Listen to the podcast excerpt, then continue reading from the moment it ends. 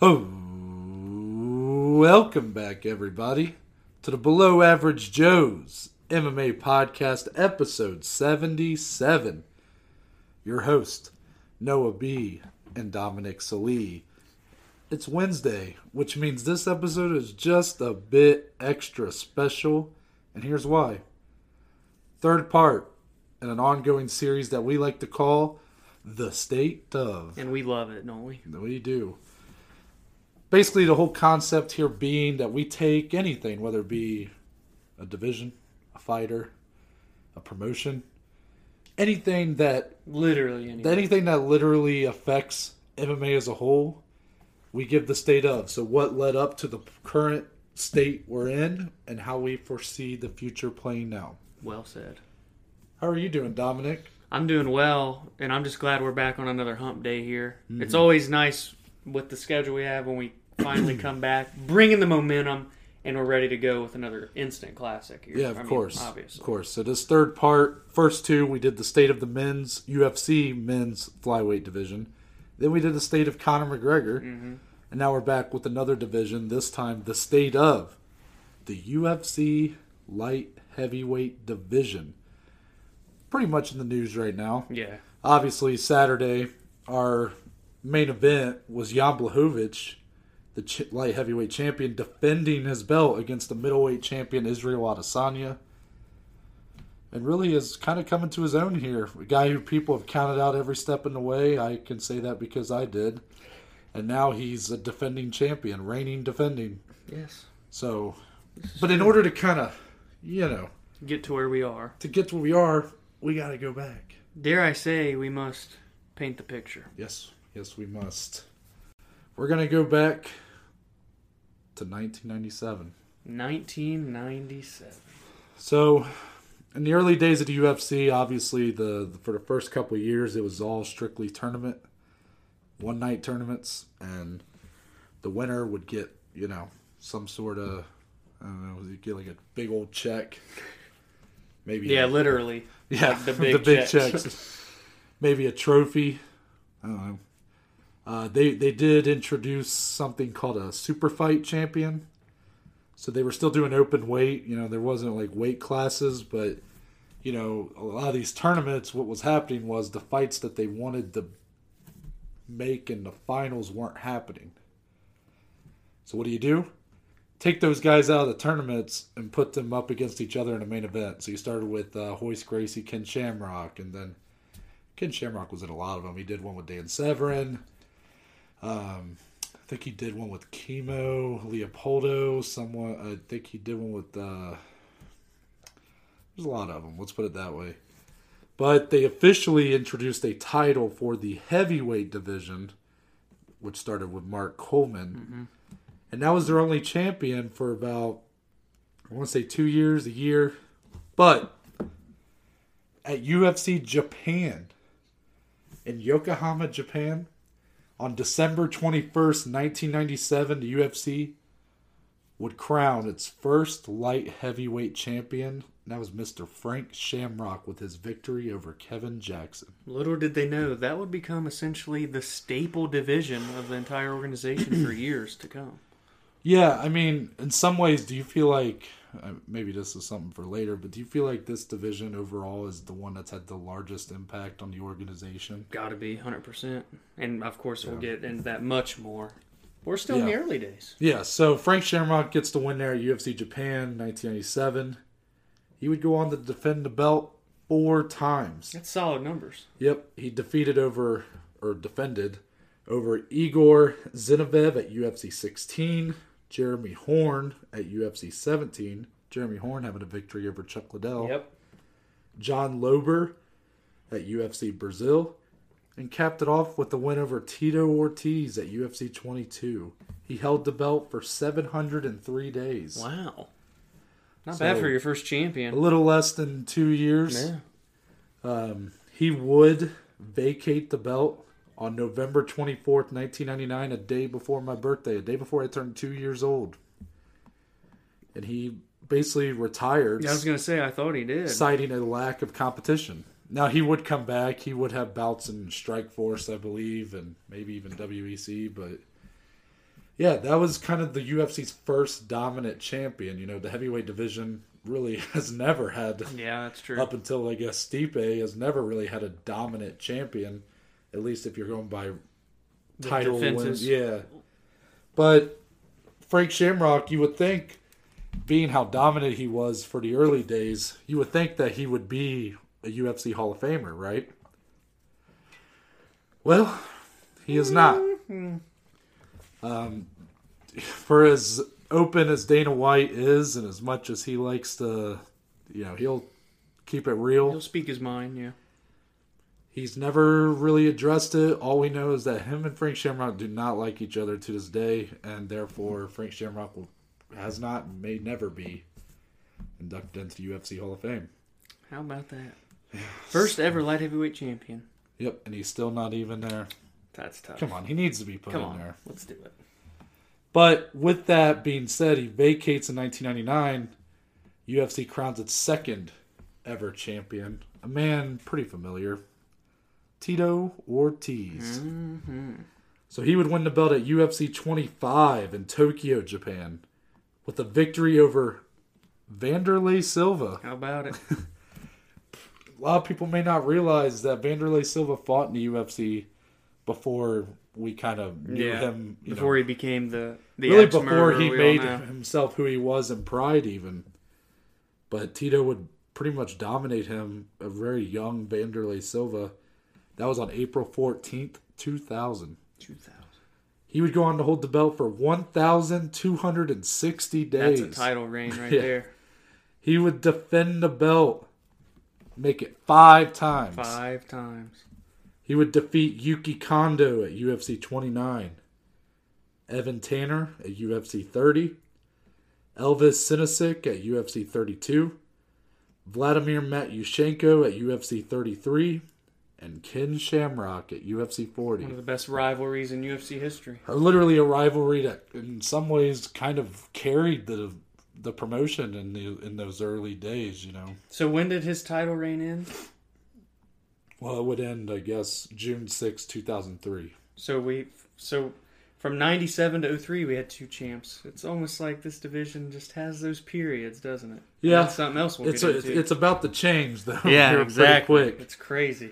because Tito Ortiz would end up losing him, and I guess we should addre- just talk about Tito Ortiz for a second. I mean, the guy was He's on your uh Mount Rushmore. yeah, he's isn't on my he was on my Mount Rushmore. I think he I think he's kind of due to kind of maybe some of his trash talk being a little cringe nowadays, and you know he's said some out there Mm-hmm. things. He's kind of become a meme he? Yeah. in a lot of ways. However, the guy was truly dominant at the time. He was Can't way, deny what he did for the and company. he was ahead of his time when it came to MMA and fight promotion as a whole. The first time the UFC was really featured in a prominent spotlight on TV was on the uh, Best Damn Sports Show, I think is what it's called, Mm-hmm. and they featured Tito Ortiz. He talked on there. He talked a lot of shit about Ken Shamrock, I believe, and that was kind of way ahead of its time. He was kind of their first big draw. He was you their know? first star for sure, and I just don't think he gets enough credit for that. Mm-hmm. You know, he was he was really building to be, you know, just one of the most prominent guys going forward. However, once sort of Chuck Liddell came into the picture, the Fertitas and Dana White, they all wanted Chuck Liddell a little more, so that's why there's a lot of bad blood there between Tito and um, Dana White. And for those that haven't seen the Chuck and Tito 30 for 30, wow. Yeah, I would recommend to Yeah. watch that if you want more Yeah. details. But however, Chuck Liddell would not be the one to uh, take the belt from. him. dethrone Tito. Yeah. So, sorry, I misspoke. Tito lost the belt on September 26, 2003. Okay. However, on June 6, 2003, Randy Couture would beat Chuck Liddell for the interim title. Mm, one of the first examples of an interim title in the UFC, maybe the first. That was at UFC 43. Uh, Tito was in contract negotiations, a Yeah. contract dispute. Those disputes got so bad that at one point, uh, it was agreed upon with the contract that Tito and um, Dana White would box on Spike TV. Yeah, Tito once to a press conference wore a shirt that said "Dana's my bitch." yeah. It's pretty crazy. Yes, he did. And um, because of that interim title put in place, Randy Couture beating Chuck Liddell, and nobody saw that coming. Yeah. Randy Couture at that point was already a heavyweight champion. No, nobody ever already. saw Randy doing anything, and he just went out and I did mean, the the guy thing. was already one of the first heavyweight champions. He left. He comes back. Everybody's like, okay, let's get Chuck Liddell a big win. He loses. He and gets did it all dominated. late 30s, early 40s. Yeah. Crazy. And then after beating Chuck Liddell, they're like, well, he's not going to beat Tito, right? He does. And slapped him on the ass in the Yep, process. he did. Uh, Randy would beat Tito Ortiz at the very next event, UFC 44 in Las Vegas, Nevada, September 26, 2003. So Randy Couture ends up becoming the undisputed champion. That would not be the last time Yeah. you will hear that. However, his reign would only be 127 days, and this is going to be another interesting point. He would lose the belt at UFC 46 to. You want to take a guess on who he lost the belt to? This one had to have been Chuck, right? No. It was Vitor Belfort.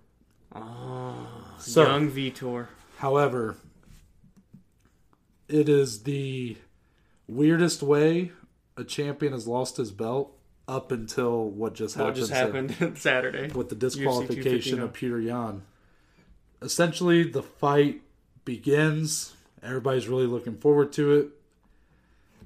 I believe Tito, or no, excuse me, Vitor throws just a punch that grazes Couture. Immediately, Couture is like, I mean, he's trying to still fight, but his eye, you could tell he's like in so much pain. His eye, like, won't open, and he's just like grimacing the whole time. Doctor steps in 54 seconds into the fight.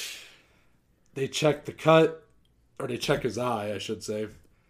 Apparently, the glove grazed his eye Oh, and caused a cut. yeah, and on his eyeball. Yep. So Vitor Belfort and new.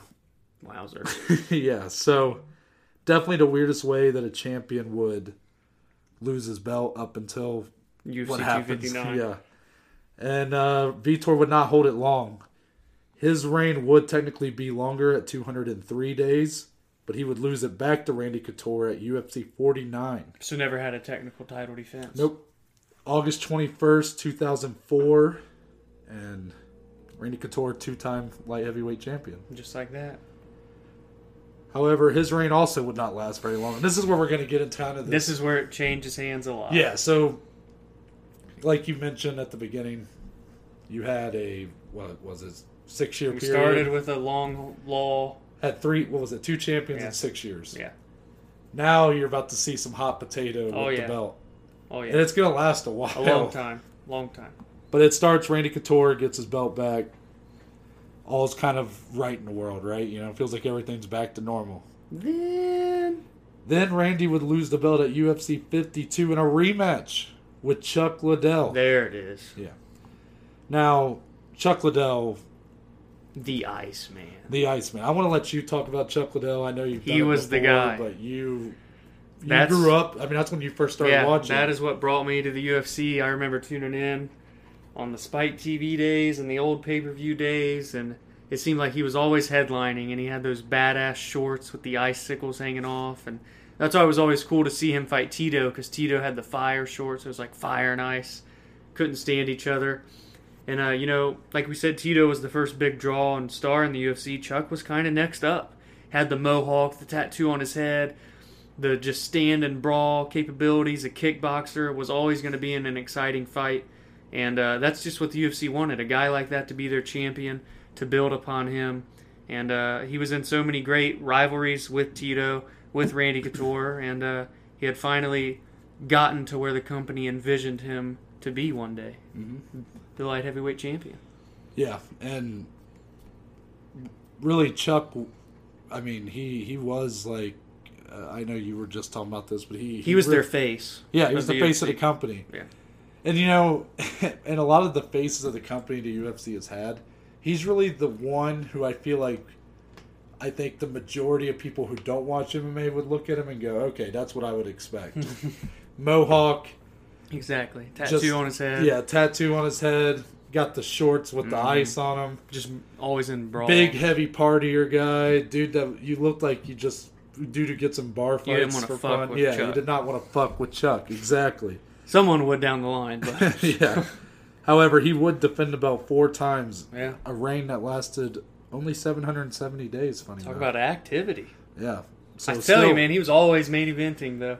Still less than two years Yeah. technically, but he four title defenses. He would defend against Jeremy Horn at UFC 54, Randy Couture at UFC 57. So that would cap off their trilogy. trilogy with Chuck two one. Chuck 2 1, Hinato Sabral at UFC 62, and finally Tito Ortiz at UFC 66. Yeah, I don't know if people realize this, but Tito and Chuck's first encounter wasn't for a belt Yeah.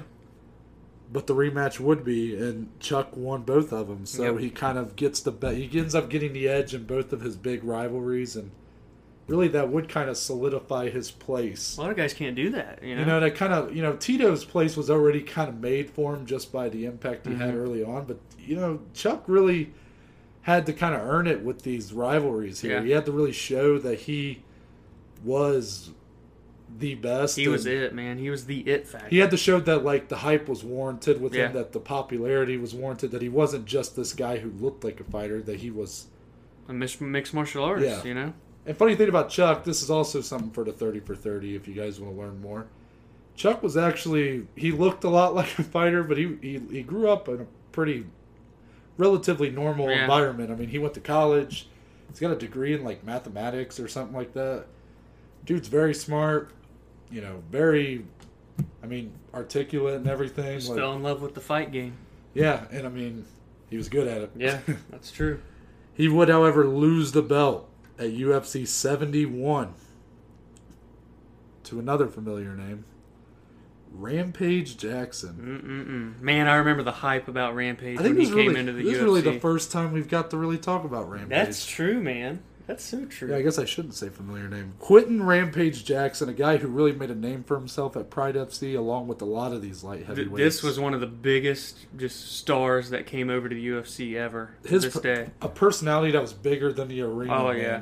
I mean, the guy was just Everybody wanted to see Rampage. Came out with the big chains on his neck. Does Yeah. the big howl when Yeah. they're introducing him. Just oh, what a star!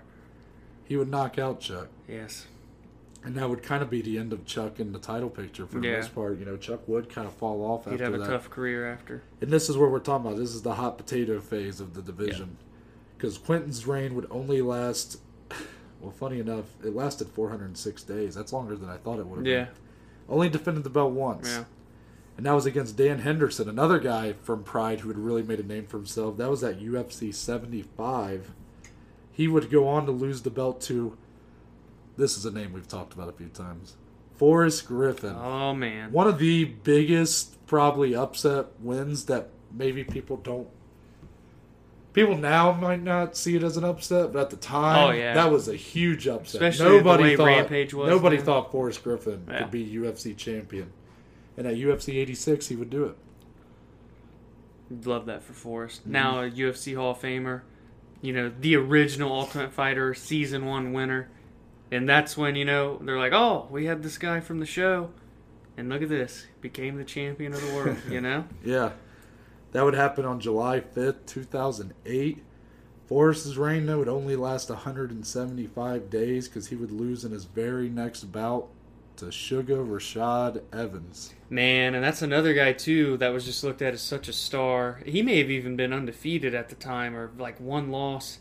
Sugar Rashad was looked at as like kind of that future of MMA sort Mm-hmm. of deal, followed up by someone else we're going to speak of soon. And uh, man, he brought the power and he had the swag and confidence about him. And uh, he was whooping people, man. Rashad was undefeated at the time. He was Yeah. 13 or 12 0 and 1 going into And the that's fight. another guy, by the way, that had been on the Ultimate Fighter and now He has fought become at light champion. heavyweight on the Ultimate Fighter too. Yeah, and he was yeah. a, he wasn't a big guy for uh, Fought at heavyweight, or excuse me, fought at Yeah, heavyweight. yeah. but no, very small. Um, And he's not even a big guy for light Yeah, heavyweight. he was weighing like two but twenty. he won the whole season. Yep. And then he started. He after that win over Forrest, he was 13 0 and 1. He did have a draw with Tito Ortiz Mm. before that, but yeah, relatively lot of hype, unstoppable. yeah. yeah.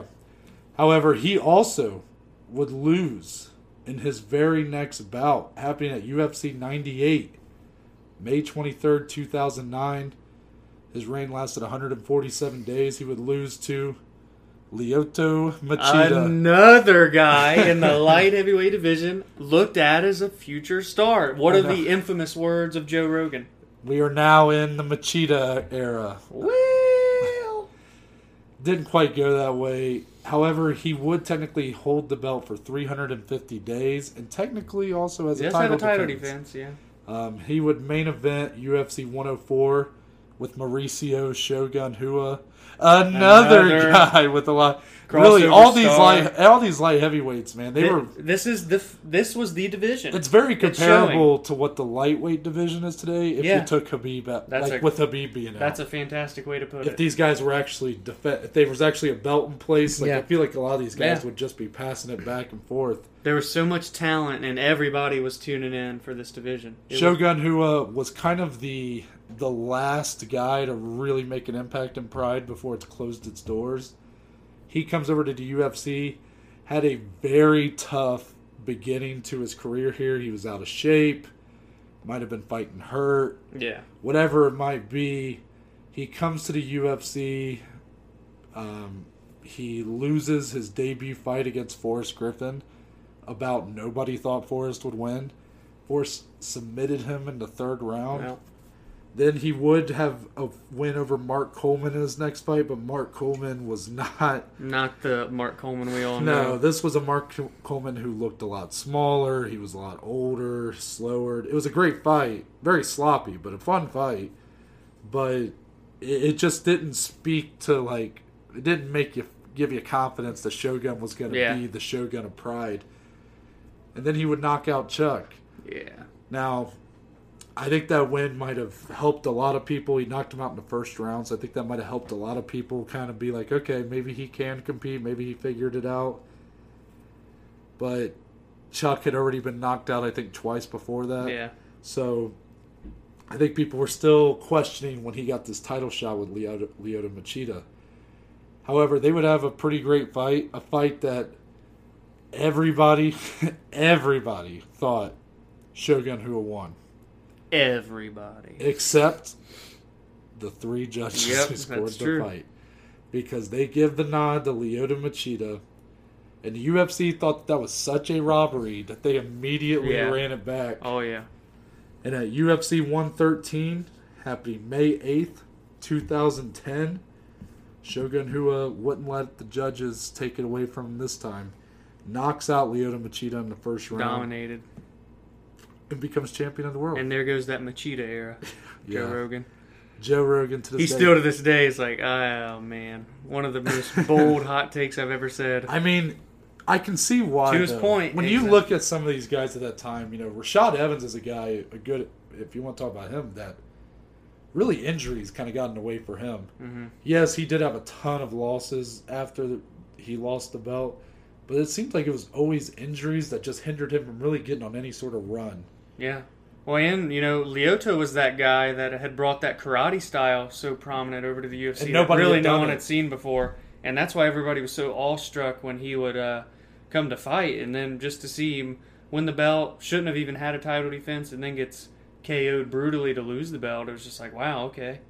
So that karate stuff was cool to get to the belt, but nah, couldn't really help keep it. It was crazy.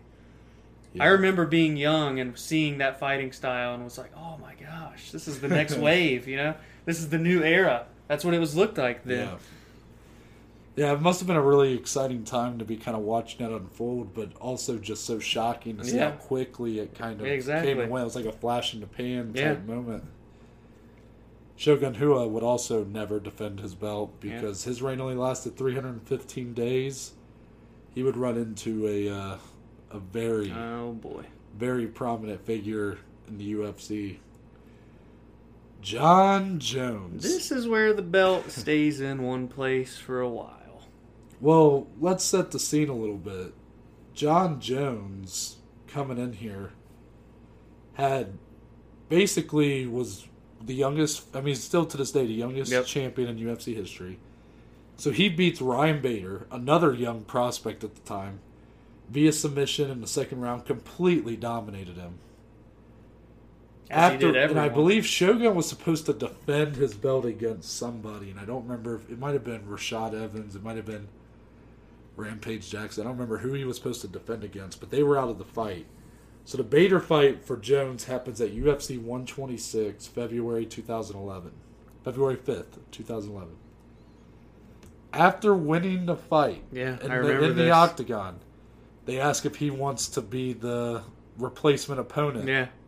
at UFC 128, which happened March 19th, Crazy. a month and two weeks later. He accepts and he goes in and puts on one of the A best clinic. title fight Yeah. performances you'll ever see.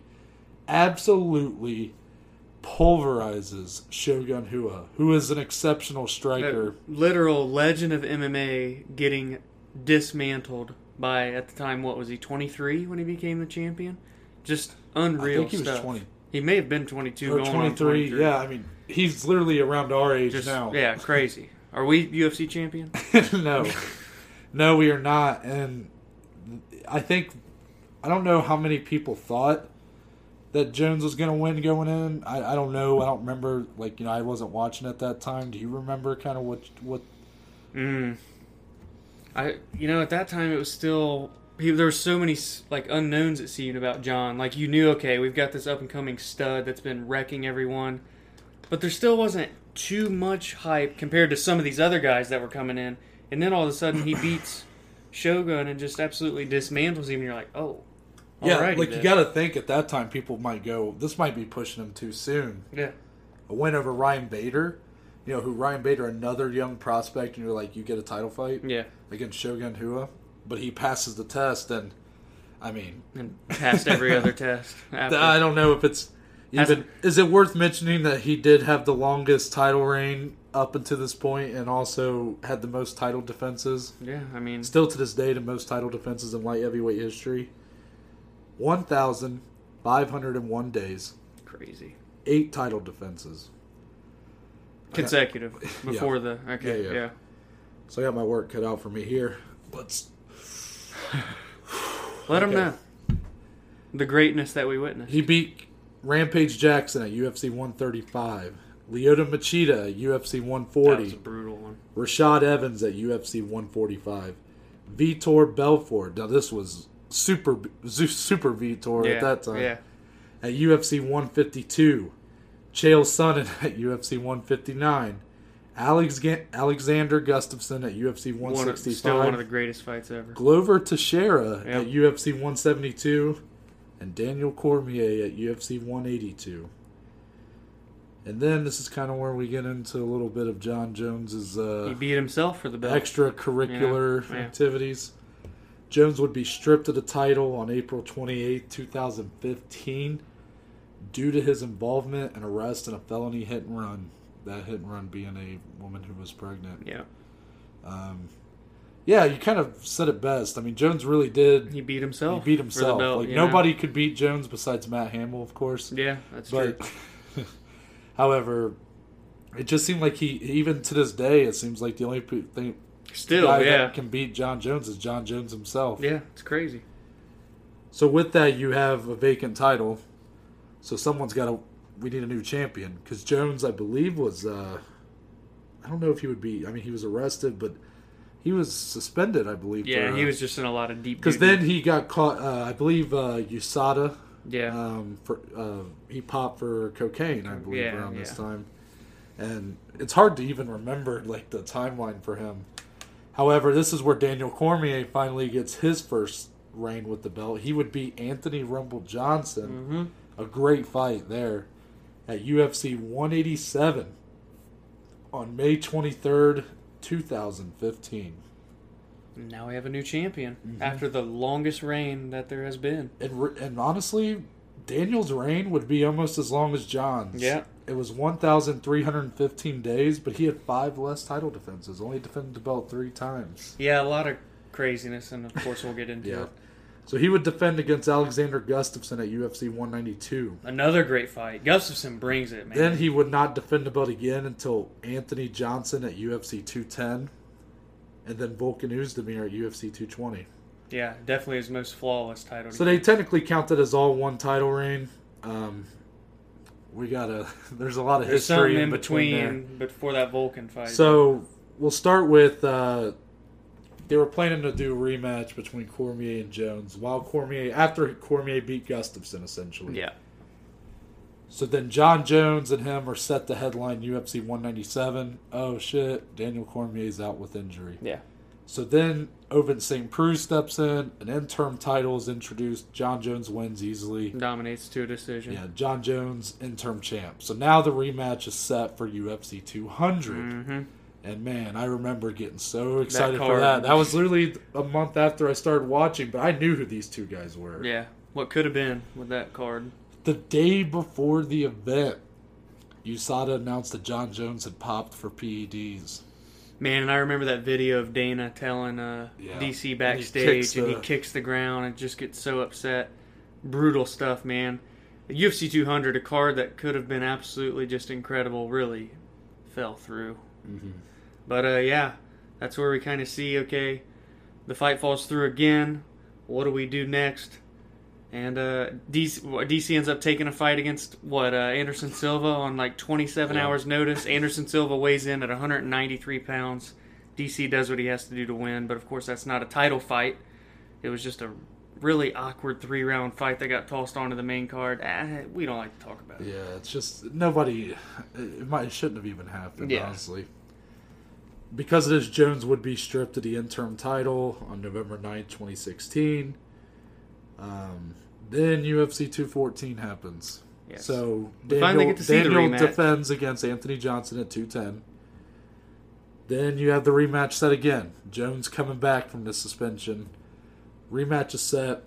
A great fight. Great fight. Cormier looked great early. hmm Jones lands an amazing Brutal, head kick, mm, nasty. and you see jo- you see Cormier like leaning to one side, like Yeah. you can tell he's not in good way. Jones finishing it off with some ground and pound. What round did that come in? Third round, Okay. uh, so John Jones and new Yeah. new champion, Everything's kind of back to normal, quote unquote. except it isn't because literally, uh, so he would win the belt on July 29th, but he would be stripped on September 13th after his win was overturned to a no contest Yeah, due a to a- post fight test. a failed pre-fight Oh, it drug was test pre-fight. and post-fight, I believe. Yeah, yeah. The Pico Greens. Yeah. Uh, Cormier was then retroactively reinstated as champion. Yes. So a very weird time, right? Yeah, and DC likes to talk about this time where, you know, I lost to John. I, I he didn't like just getting the belt handed to him and he kind of looked at that upcoming fight we're about to speak of with Vulcan as uh, his shot at a vacant belt. So he Yeah. doesn't view it as a defense even though it technically is, you know. So then you have the Vulcan Uzdemir fight. Vulcan, a guy who would At be the knocking time, out everybody, No time. He was knocking everybody out in seconds. and Cormier made pretty easy work of him. Yeah. I think though this time period with Jones, you know, even though I know Cormier wanted to fight Vulcan to show that like, okay, I'm winning the belt here in his mind. I think this is where in his mind he probably first decided he wanted to go to heavyweight. Oh yeah. Because I think there was just he in his mind you gotta think like there's no way I can be I can have the legacy I want at this point. I'm just at always light going to be under heavyweight. John's shadow. And it's like, and John can't seem to outlast himself. Mm-hmm. So it's like Cormier can't really get the win back. He's already lost technically twice, even if one got overturned. It just, it was too messy. Yeah. So I think this is where the groundwork was made for him to make the move to heavyweight. And it just so happens that that same night he fights Vulcan, Stipe defends his belt again. yep, against Francis Ngannou. They would end up having a super fight. Yep. UFC 226, where Cormier, while being light heavyweight champion, went up to heavyweight and would knock out Stipe, the heavyweight champion, in the first round. Made history. Yep. We don't like So- to talk about that loss, though, but, Yeah. you know.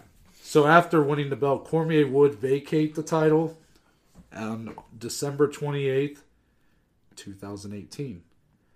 174 days after winning the heavyweight title. And now the belt is up for grabs once So, more. belt is up for grabs again. And guess who just so happens to be coming back? Johnny Bones. John Jones coming The back. boogeyman, huh?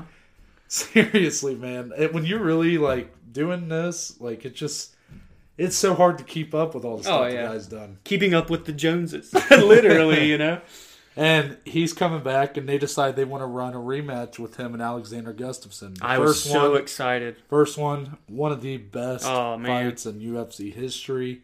A s- razor cl- razor thin close fight. And I thought we were going to get the same thing. You thought I Gus picked to- Gus to win the You second thought well, fight. you thought Gus won the first well, one. I thought Gus won the first one, and I said he was going to win the second one. See, I was in the other camp. I Yeah. thought Jones won the first one, and I thought he Yeah. was going to win this. You were correct. I was 'cause John, did not let it happen again. but it, it there was a bumpy road to get even to this fight. So scheduled UFC 232 was supposed to be in Las Vegas. I forgot about this. so where do we?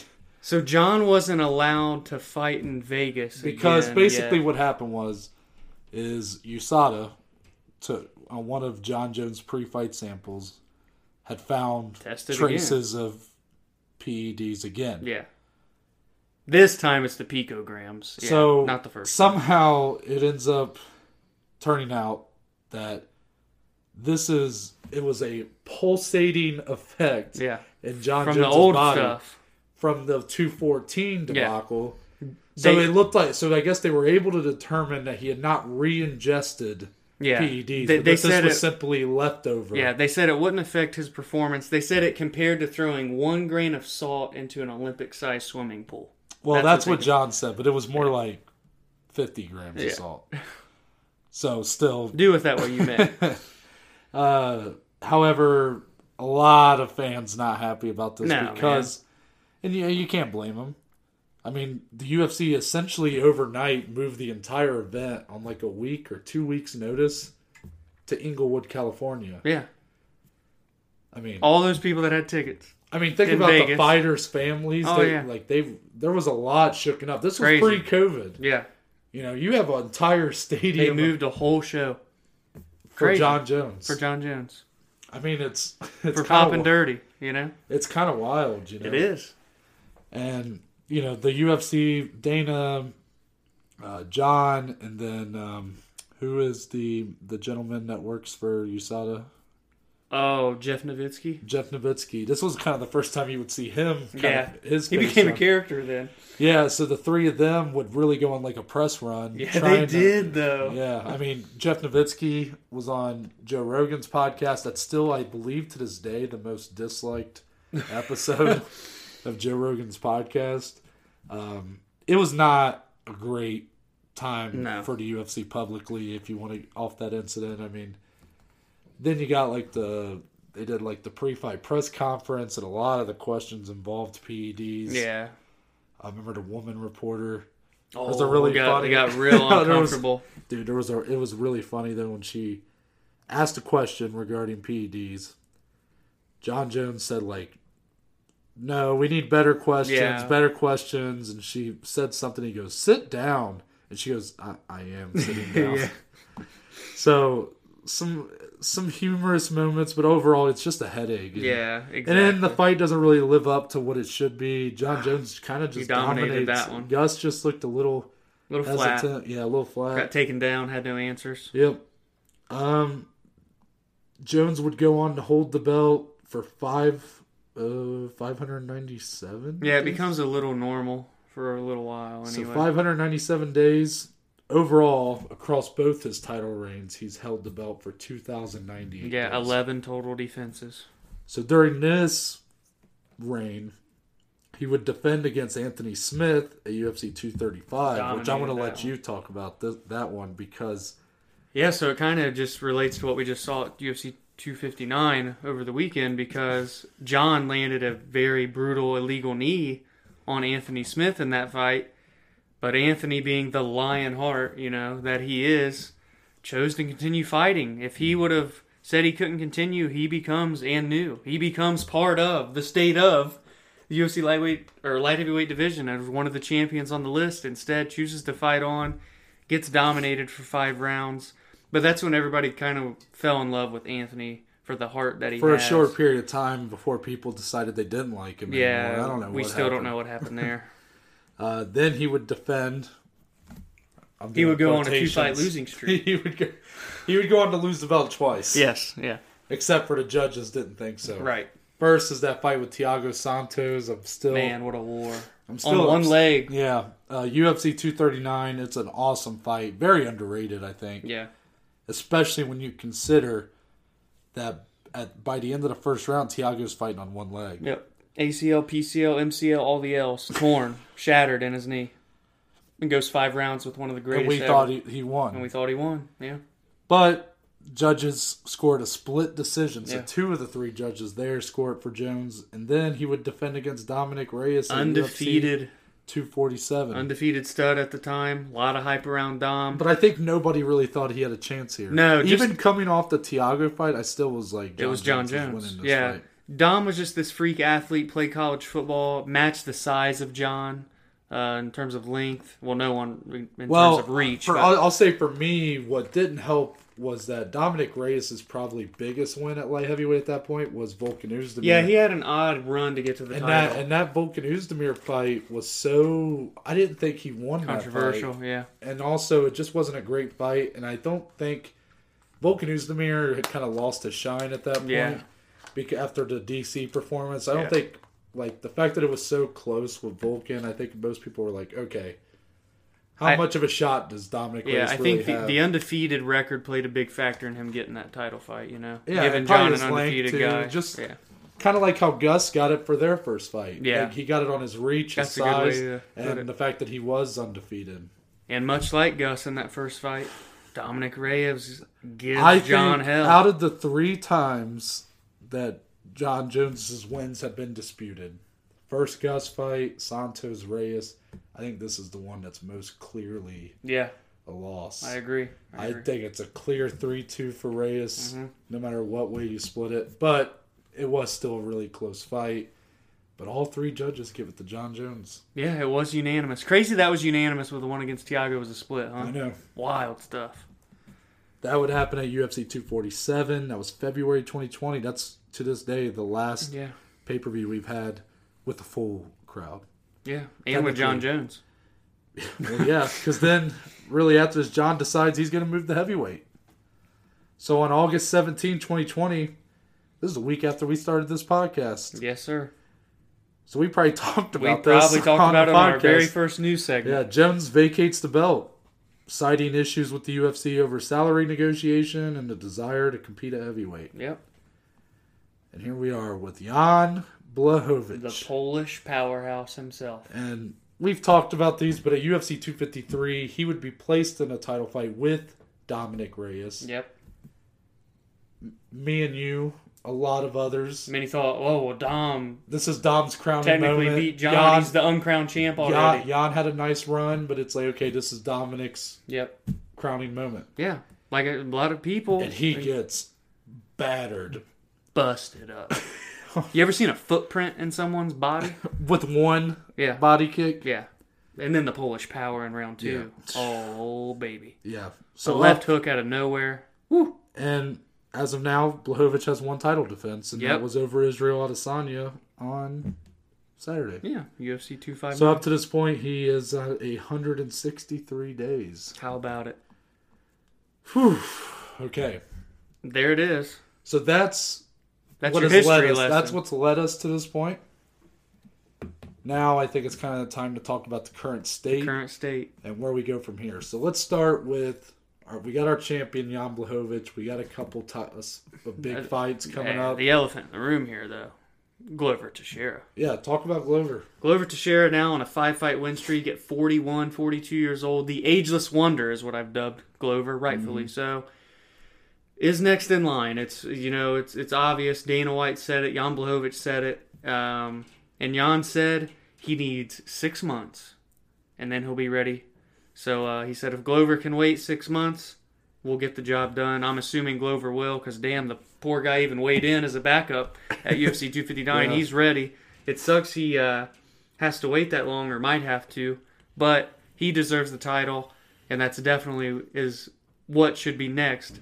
But there are some fun prospects coming up in this division right now. There really are. We saw one of them compete at UFC 259 in Alexander Rakic. Yeah, we did, and Yeah, I mean the Jan, Bla- Jan Blahovic and Glover Teixeira, they're on a crash course going right for one another, Yep. man. I mean they're You know, I'm really intrigued and think that's going to be a fun fight. Two guys that you would have never thought to be champion. Glover, of course, you know, challenged for the belt years ago against John, as we talked about, came up short, had his fair share of wins and losses, traded back and forth, and now five in a row at 40 plus years old. Jan Blahovic becomes the champion after starting two and four in the UFC. Now he's 38 years old. Just beat an undefeated Israel Adesanya. What a feel good story this fight will be. Yeah, no, that's a great point cuz these are two guys that I've counted out every step of the way and that the majority You're not the only one, yeah. I mean, with Glover, I really thought really the the finishing kind of the nail in the coffin for me, where I was out on Glover Teixeira really being in the title picture again, was all the way back at UFC 202 Yeah. when he got one punch KO'd by Anthony Johnson. I said, okay, Glover needs to That be. was nasty. I mean, Glover. Had, we have not seen Glover fight for a belt since UFC 172 against John Yeah, Jones. years. and now here in the next six months, we might see him. It's going to be in the headlining- 260s when he fights next, you That's know? Almost absolute- 100 pay per views I'd later like. I'd be. I'd like to look that up and see what the longest gap in uh, between two challenging Yeah. title uh, two appearances. title challenges. Yeah. Yeah. Because I bet he has the record. Got to be, man. Oh, And- so many people, you know, get two title challenges. And the fact that it happens so far apart, you never see that. yeah. And for all we know, that could be. I mean, this could be like Glover's Dan Henderson. This could be a moment. swan song. Yeah, right it's here, like the Dan Henderson when he got that title fight against Bisping. which we thought he won. well, I don't think I did. But, Oh, anyway, story for another state of. Um, yeah, so that I mean that's definitely the fight. You know, this Israel fight was fun, but now it's like okay, we got some clarity, we got some direction. But let's do a light And heavyweight. Maybe Here we this go. is a hot take, but I think overall, and I could have been wrong. I mean, maybe Israel would have defended the belt at light heavyweight a few times and stayed active like he's done. this is better for the I think division. it might be better for the Yeah, division yeah. because there's a lot. Israel could do so much, and that's great. But if he's holding the belt at light heavyweight, I feel like he would have been just like waiting for that Jones fight. Mm-hmm. Potentially, he is a guy that likes to stay active, and I won't take that away from him, and I love that about him. Man, but you know, regardless, like we've seen with Amanda, when you are defending back and forth, you're going to have a lull between one of the divisions because when you defend light heavyweight, you're more than likely going to do middleweight next. So then there's this long string of at minimum six months, minimum, where there's no title fight in your division.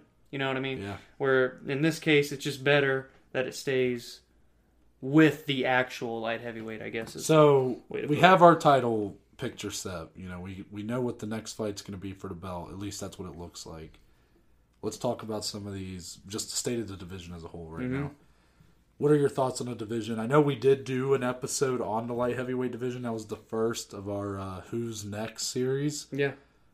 but that Yeah. was a while back. So, what's your opinion on the state of the division? I right think now? as a, top to bottom, it's in one of the strongest points it's been at in years. if you want to go by parity's sake, yes, Yeah. where you truly like Jan Blachowicz is awesome. He's Mhm. a great champion, but he doesn't feel like he's gonna be necessarily like a guy that's gonna hold the belt for five years. Mm-hmm. You know, he it feels like I'm Could not he? sa- Shit, maybe. But I'm, yeah, I, mean, get what for you're all saying. I know, I'm just saying like it feels like we're in a good spot where Jan Blachowicz is really fun right now, and he might hold the belt for couple shit. times. I mean, yeah. until he retires, yeah, maybe yeah, but he doesn't feel like he's so much better than his competition to where they don't have a chance. you're anticipating competitive. so it fights. makes each title defense for him intriguing. exactly, and that's a great way what to starts with Glover Teixeira, but then after that, you got these big matchups. set. I mean, Alexander Rakic, if the T- Teixeira fight never comes to be, or if, one- if put it. Teixeira Oh, He's gets next. hurt, Yeah, he's right there, ready to go. you know he could be in that backup situation. I bet he will be. Yeah, and, he uh, deserves it. then you've got guys like Yuri Prochaka, who you're huge on. Yep. We've got guys like Magomed Ankalev making their way up the ladder. Look down to number 12, Jimmy Crew, the number one ranked top 25 prospect under 25 for E ESPN MMA. Number fifteen, Yeah. Jamal Hill. crazy. Uh, yeah, for undefeated stud in Mm-hmm. Jamal Hill, top to bottom, the most fun, most just so many questions throughout the whole division that we've seen in many many years, and that's Yeah. a great thing. Really, since that time when it was being hot. Yeah, potatoed it's very around. refreshing. You know, Not now- that it's bad to see a dominant champion, no. but after you've seen it for so long, it's nice to see something different. And you get to see so many different matchups and styles and just so many great things. I mean, before Jan Blahovic, this is a stat you had told me. yeah, we love this.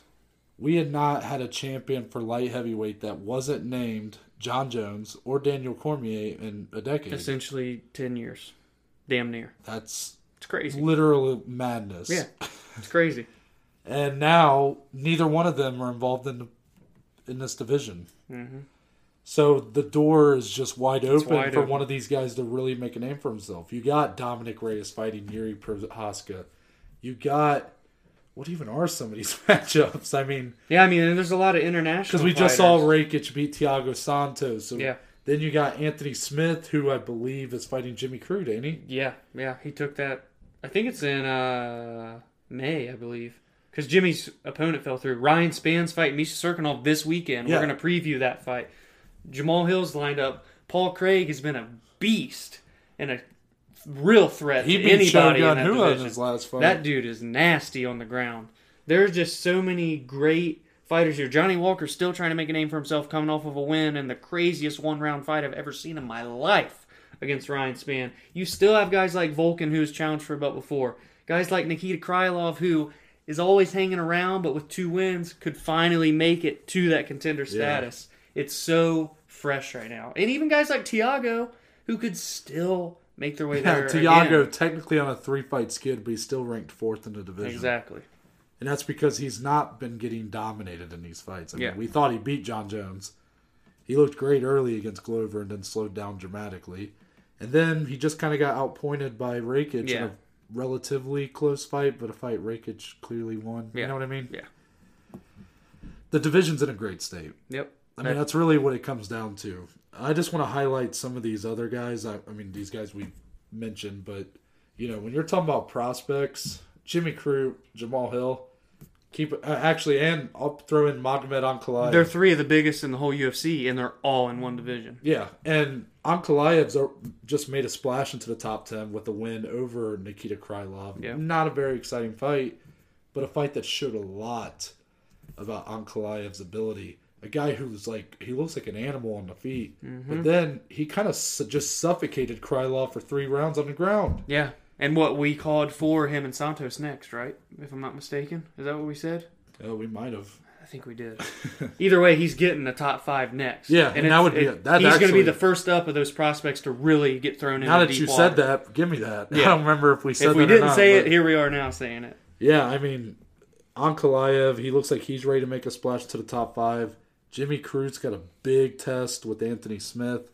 I mean, Anthony Smith's even trying to hang around. Exactly. Anthony Smith now works for the UFC and a commentate, well, commentating like a he does like up in the booth, yeah, pre-fight, up in- post-fight. yeah, yeah, yeah, that kind of stuff. He's really at this point one of the biggest names in the light heavyweight Yeah, division. that's so true. he gets a win. I mean, they have him headline damn near every fight, one a fight night a Dude, month. the king of fight night headliners. yeah, he's literally had like five, six in a row. I know it's, crazy. crazy. and he could very well with the win over Johnny Walker, they could give him a title shot if they wanted to. yeah, and I mean he would be competitive, I think, in, against any of these guys in the top five, it's true. besides maybe Rakic. But it's it's literally no matter who you pair up in this division, which I think there's a lot of great matchups Like- stylistically. guys like Jamal Hill, Paul Craig, Jimmy Crew, even Ryan Spann, Johnny Walker, some of these guys down at that ten through fifteen, They're all dangerous. I think they would all hold up well against these guys like Tiago Santos, Yuri Prohaska, Anthony Smith, Even Jan. even Jan. Yeah.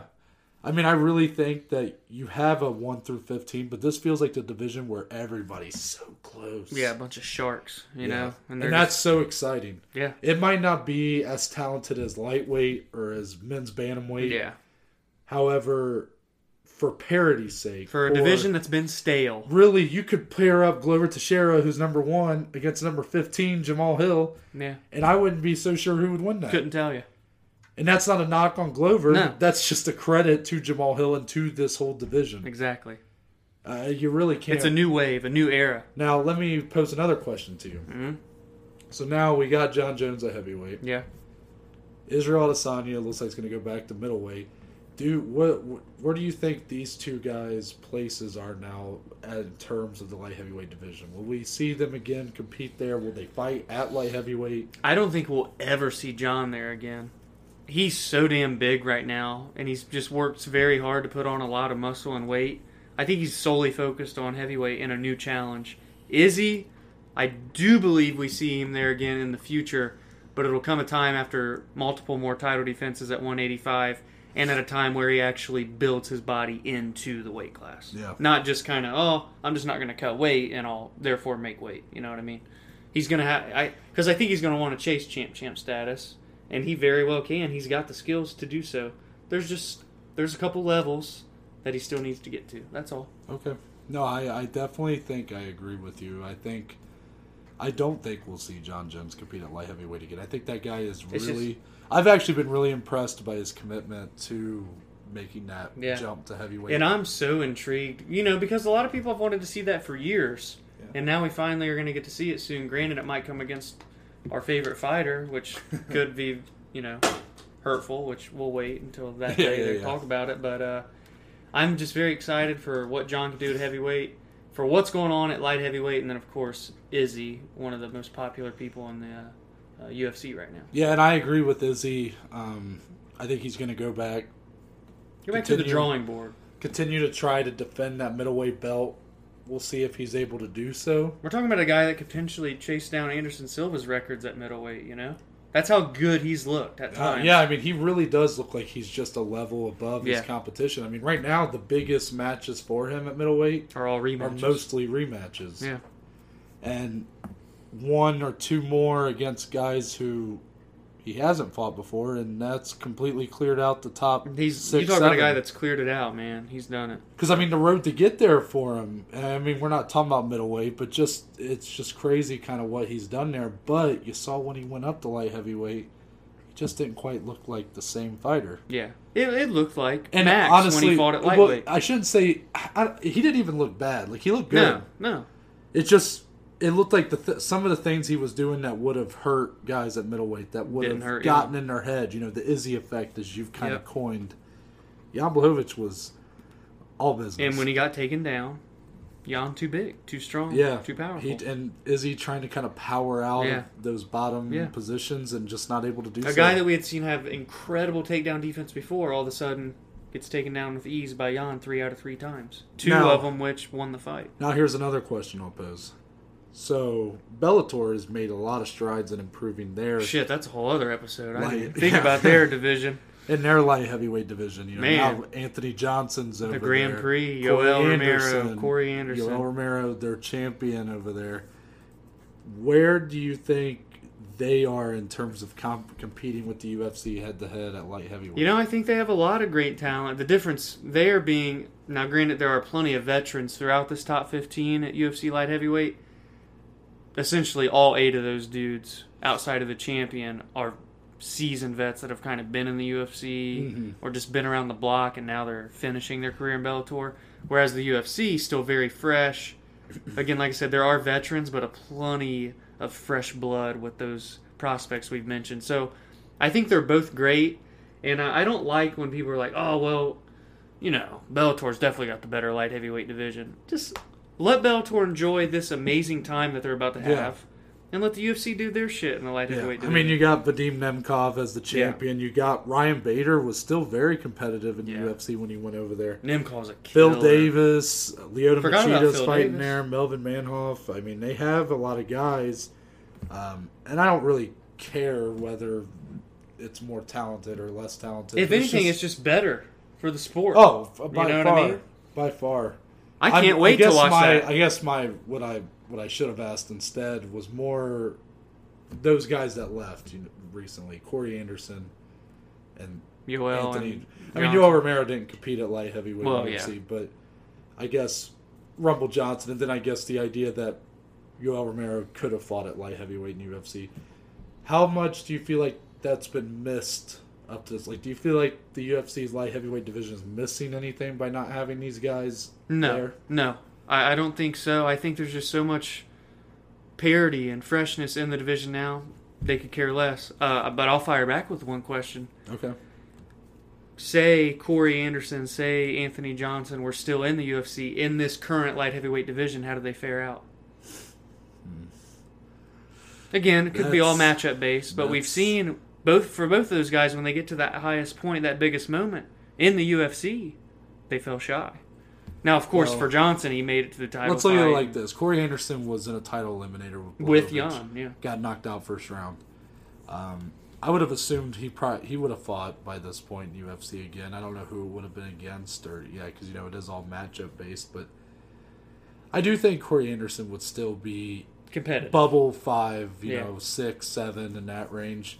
Um, that's where he's kind of been since he joined.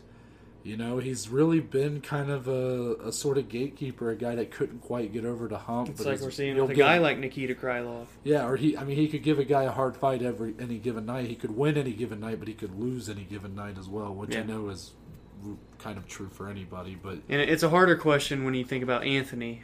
But man, That's- when he was in that's- the UFC, he was such a killer. see, that would be something to answer, I guess, after the, we see how he does. Yeah. how he fares in the Grand Prix. However, if I had to guess, I think they would have reinserted him into essentially a win one fight, and then you're in a title, fight. Yeah, I agree. So, you know, now what would have made sense if they hadn't brought him back yet would to pair him up with Thiago Santos. That's the fight I wanted. Because and- Tiago three fight skid. Yeah.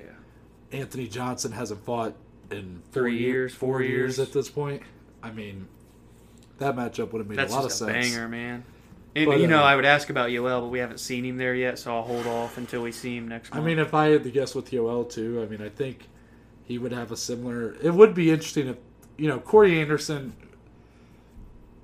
being gone. I don't think necessarily takes away too much. However, it would have been really fun. that would have been refreshing. if you to have had Yoel come Rumble up. Johnson come back and then Yoel moves up, it Yeah. could have been really fun to see Yeah. those guys kind of infiltrate light heavyweight Yeah. and see how they fared. You know, those two old dogs, and you Well, you got a gotta lot think, of these young guys at you know, light heavyweight. and all the title fights that Yoel gets, shit, he could have came up, won a fight, and have fought for a title at Oh, 205. he definitely could. I you know? mean, UFC have shown that they will give him title fights. Oh, He's had a yeah. few. Crazy stuff. Yeah, so it's very interesting. I think the light heavyweight division's in a great place right now, and I think with Jan winning, it puts it in a better. I think it's place just going as- to keep getting better. We're going to keep getting better. Yeah, so I guess that is the end. The Of- state of. the state of the UFC light heavyweight division.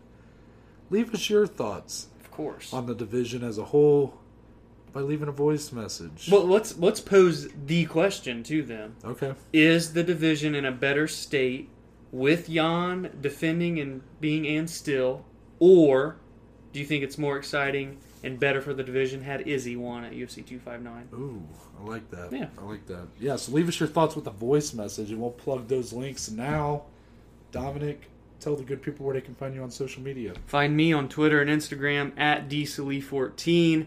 Be on the lookout, by the way. Got my preview article coming out this week with Overtime Heroics. We're going to be breaking down Misha Serkinov and Ryan Spann, and of course, break it all down again on Friday. But no, I'll get into that. And you can find our podcast on Twitter, on Instagram at BAJ underscore MMA podcast. Yeah, be on the lookout Friday. We have a preview coming to you for UFC Fight Night headlined This is a. I love this fight night. uh, by Leon Edwards versus Bilal Muhammad. Oh I my. believe for Bilal, it's his first time headlining. Yep. Leon's headlined, I think, once or twice before, but um, six fight main card, Serkinov span, co main event. Uh, Angela Hill, Ashley Yoder's going to be on the card. lot of great fights to look out for. Can't wait for it. yeah, I mean, even Eric Anders, Darren Stewart, Yep. Dan Ige, Gavin That's Tucker, the freaking fight of the night. We're can't Manel wait for that. Cape versus Matthias Nicolau. That Yep. could be a really fun fight. Yeah, I'm definitely looking forward to this card. It sucks that Hamza is kind of, Yeah, and really, we could have probably talked about him even for light heavyweight. That guy seems to be wanting to go everywhere. that's true. But um, it sucks that he's kind of out of the picture for the time being. But you, you do have to kind of feel good for Bilal getting that opportunity, you know. Yeah, hundred percent. As for me, if you go to my bio on Twitter or Instagram at ntbaker underscore, you'll be taken to our link tree, which gives you the links to all the platforms that the podcast is on, along with the social media platforms. That includes the Twitter, the Instagram, the YouTube channel, and Spotify, Google, and Apple Podcasts. It's all on there, baby. And there's a couple links for the anchor page. First, leaving a voice message. If you have a thought about an upcoming fight, a fight that's already happened, a news story, if you want to say hi or tell us a piece of shit, you got 60 seconds to do so. And there's a link if you want to become a supporter of the podcast. That just provides with a few dollars a month, and all that money goes back into improving the quality of the podcast. Whether it be improving the audio equipment or down the line doing a video podcast. So again, you can find all that if you go to my bio on Twitter or Instagram at ntbaker underscore. But with that, we're out, and we'll see y'all on Friday.